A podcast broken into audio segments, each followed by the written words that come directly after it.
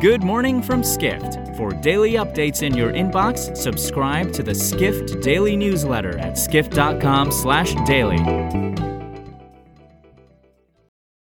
It's Friday, March 4th in New York City, and now here's what you need to know about the business of travel today. A growing number of travel companies are refusing to conduct business in Russia following its invasion of Ukraine, including many tour operators that are canceling their Russia trips for the rest of 2022, writes editorial assistant Rashad Jordan. While numerous tour operators cited guest safety as the primary reason for their decision to shelve trips to the world's largest country, others said their actions are part of a wider travel industry strategy to pressure Russia to end the invasion. One of them is G Adventures, which is refusing to take bookings from Russian travel agencies. But when will tour operators resume trips to Russia? Although several executives declined to issue a timeframe, G Adventures founder Bruce Poon-Tip said a peaceful settlement to the war would spur it to relaunch Russia trips, while an intrepid travel executive maintains the company will return to Russia when it feels it's safe to do so. Next, the U.S. travel industry saw a drop in the percentage of Americans who hit the road in January 2022 compared to the same month in 2020 and December 2021.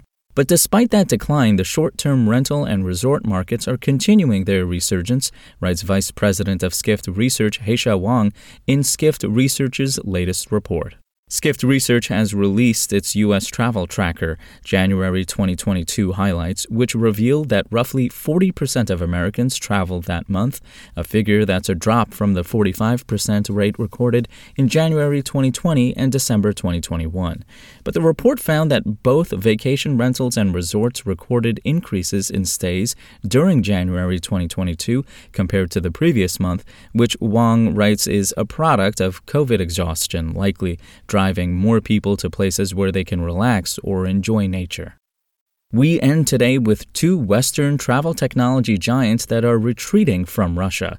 Sabre and Amadeus said on Thursday they're shutting down distribution services to Russian flag carrier Aeroflot, writes senior travel tech editor Sean O'Neill.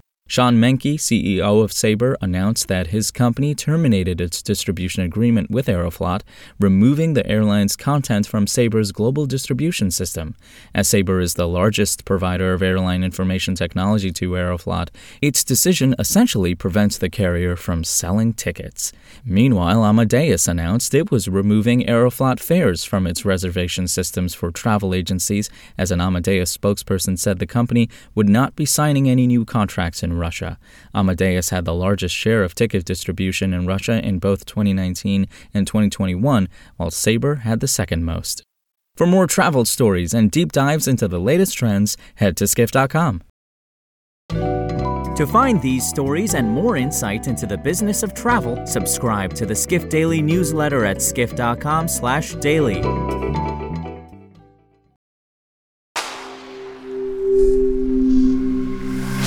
Spoken Layer.